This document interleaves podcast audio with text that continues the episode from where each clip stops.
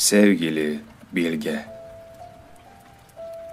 Bana bir mektup yazmış olsaydın, ben de sana cevap vermiş olsaydım. Ya da son buluşmamızda büyük bir fırtına kopmuş olsaydı aramızda ve birçok söz yarım kalsaydı, birçok mesele çözüme bağlanamadan büyük bir öfke ve şiddet içinde ayrılmış olsaydık da yazmak, anlatmak, birbirini seven iki insan olarak konuşmak kaçınılmaz olsaydı. Sana durup dururken yazmak zorunda kalmasaydım.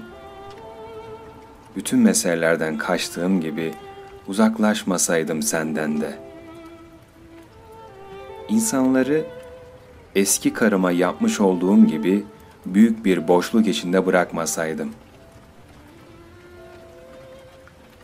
Kendimden de kaçıyorum gibi beylik bir ifadenin içine düşmeseydim. Bu mektubu çok karışık hisler içinde yazıyorum gibi basma kalıp sözlere başvurmak zorunda kalmasaydım. Ne olurdu? Bazı sözleri hiç söylememiş olsaydım ya da bazı sözleri hiç söylememek için kesin kararlar almamış olsaydım. Sana diyebilseydim ki durum çok ciddi bilge, aklını başına topla. Ben iyi değilim bilge. Seni son gördüğüm günden beri gözüme uyku girmiyor diyebilseydim. Gerçekten de. O günden beri gözüme uyku girmeseydi. Hiç olmazsa arkamda kalan bütün köprüleri yıktım ve şimdi de geri dönmek istiyorum. Ya da dönüyorum cinsinden bir yenilgiye sığınabilseydim. Kendime söyleyecek söz bırakmadım. Kuvvetimi büyütmüşüm gözümde.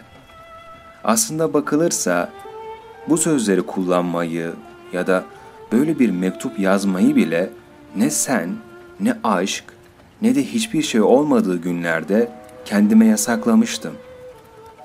Sen, aşk ve her şeyin olduğu günlerde böyle kararlar alınamazdı. Yaşamış birinin ölü yargılarıydı bu kararlar. Şimdi her satırı, bu satırı da neden yazdım diyerek öfkeyle bir öncekine ekliyorum. Aziz varlığımı son dakikasına kadar aynı görüşle ayakta tutmak gibi bir görevim olduğunu hissediyorum. Çünkü başka türlü bir davranışım benimle küçük de olsa bir ilişki kurmuş, benimle az da olsa ilgilenmiş veya farkında olmuş insanlarca yadırganacaktır. Oysa sevgili bilge aziz varlığımı artık ara sıra kaybettiğim oluyor. Fakat yaralı aklım henüz gidecek bir ülke bulamadığı için bana dönüyor şimdilik.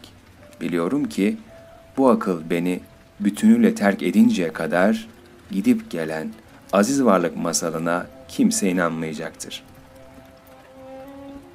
Bazı insanlar bazı şeyleri hayatlarıyla değil, ölümleriyle ortaya koymak durumundadır.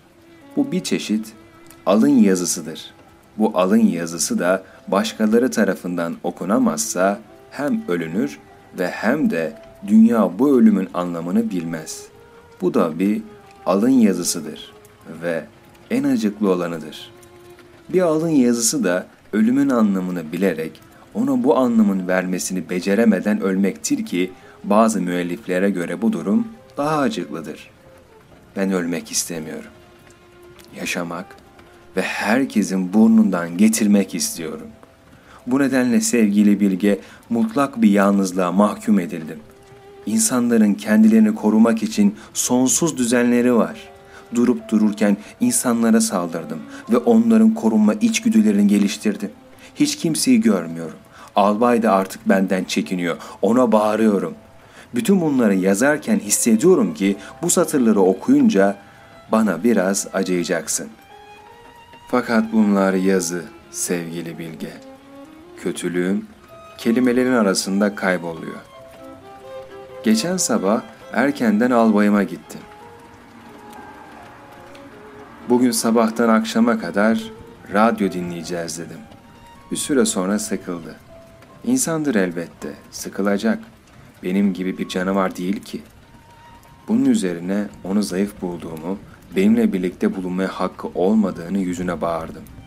Ben yalnız kalmalıyım. Başka çarem yok.''